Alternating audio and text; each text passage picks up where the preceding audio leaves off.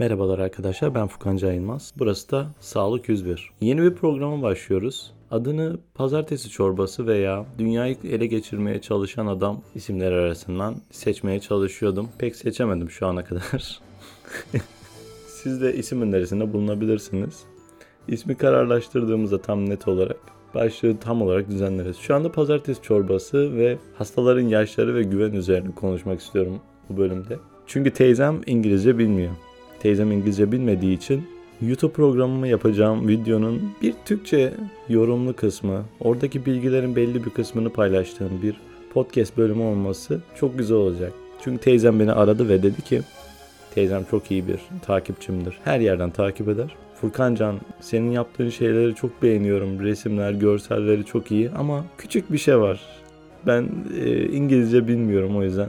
Türkçe de bir şeyler yapsan dedi. Tabii ki teyzemi kırmayarak Pazartesi Çorbası programını yapmaya karar verdim. Pazartesi Çorbası bölümünün ilk bölümünü en sevdiğim çorbayla açmak istiyorum. Çünkü hastalar hakkında konuşmadan önce neden iştahımıza yönelik, iştahımızı açacak şeylerden bahsetmeyelim. Domates çorbası tariflerine bakıyordum. Özellikle annemin yaptığı domates çorbalarını inanılmaz severim. İnternette araştırdığımda farklı olarak herhalde bunu anneme söylemedim ama tereyağı döküp eritiyorlarmış. Acaba bizimkisinde tereyağı var mı diye düşünüyorum. Pek büyük bir aşçı olmayaraktan bilemiyorum. İnternetten bulduğum domates çorbası tarifi şöyle. Bir yemek kaşığı tereyağını bir tavada erit. 2 yemek kaşığı unu ekleyip kokusu çıkana kadar kısık ateşte tereyağında kavurun. 5 adet rendelenmiş domatesi kavrulmuş un karışımına ekledikten sonra 5 dakika pişirin. Üzerine 4 su bardağı sıcak et suyunu ve tuzu ilave edin.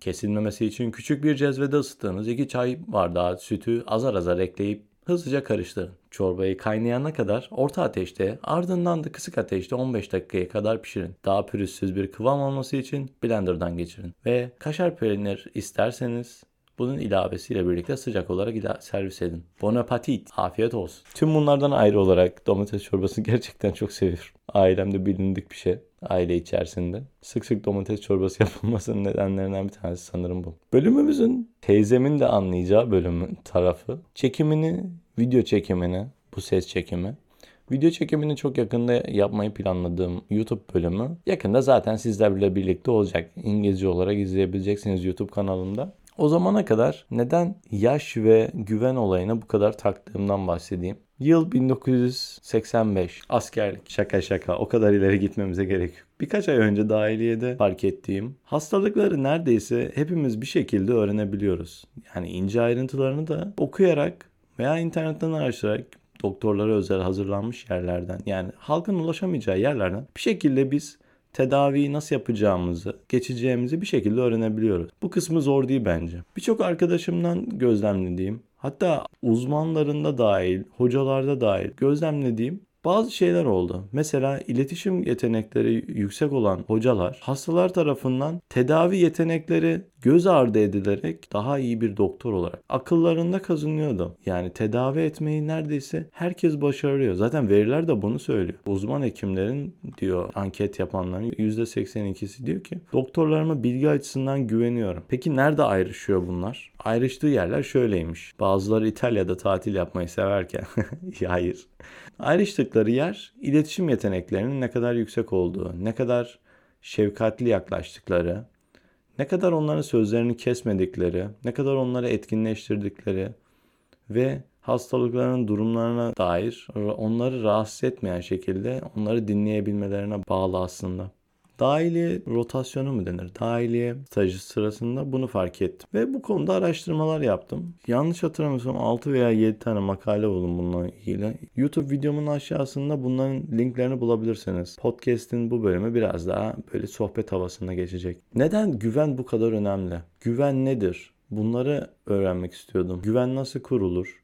Çünkü bir hastayla güven kurmak çok önemli öğrendiklerimden gözlemlerime baktığım zaman şunu fark ettim. Asistanların hastalarla güven bağı kurmasına izin verecek kadar onları aynı yerde tutmuyoruz. Onların rotasyonları gereği eğitimlerini tamamlamaları için kesinlikle gerekli. Onda Hem fikrim zaten. Ancak sürekli döngü halinde olduklarından dolayı bir hasta tekrar geldiğinde farklı bir doktorla karşılaştığında o güven bağının sürekli tekrardan kurulması gerektiğini, o sürecin sürekli tekrarlanması gerektiğini gördüm ve aslında zorluklar burada başlıyor.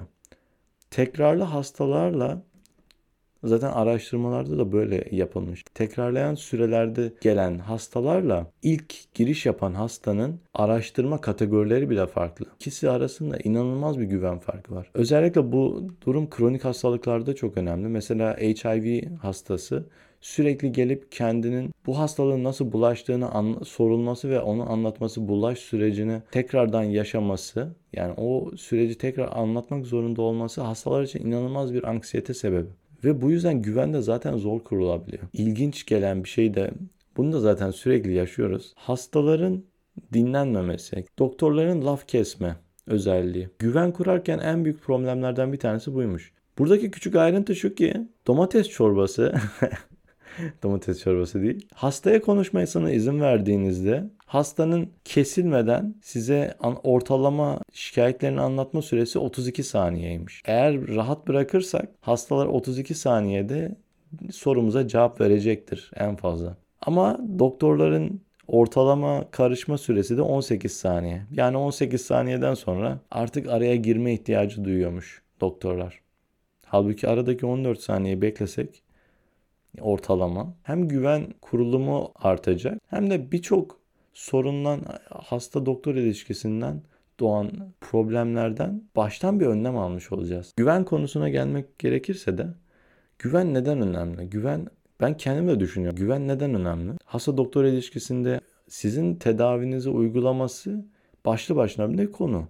Size güvenirse tedaviye tedaviyi kabul edip uygulamasının oranı inanılmaz artıyor. Ya kendimiz de bunu düşünebiliriz. Ancak düşünemeyeceğimiz ekonomik olarak da faydaları şöyle. Bir hastalık için birden fazla doktor görmeye neden kalmazsa milyarlarca dolar kâra geçiyor sağlık sistemleri.